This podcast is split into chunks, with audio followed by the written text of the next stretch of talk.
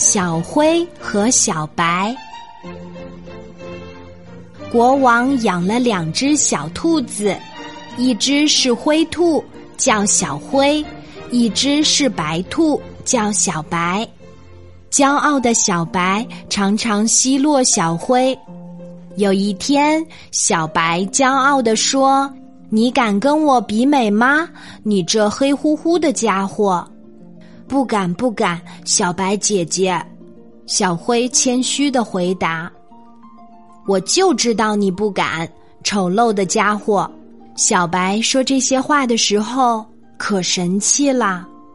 我确实不敢跟你比，但并不是丑陋的。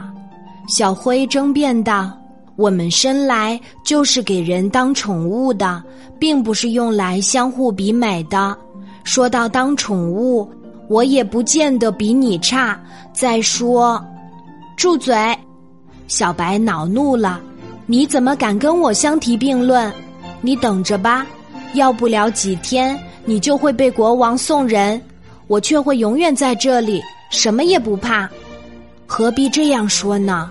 小灰说：“我们还是和睦相处吧，有什么可吵的呢？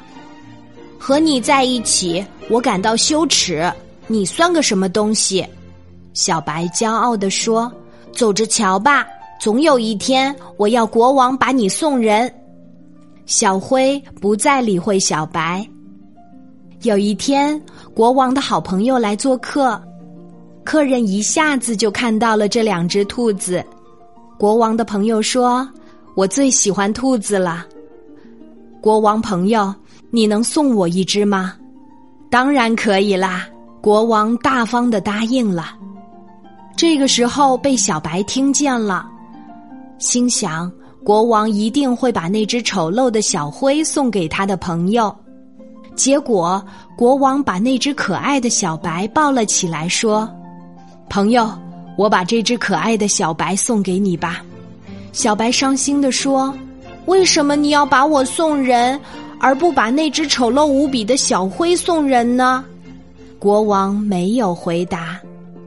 我终于知道了，每个人都有长处和短处，我不应该奚落别人。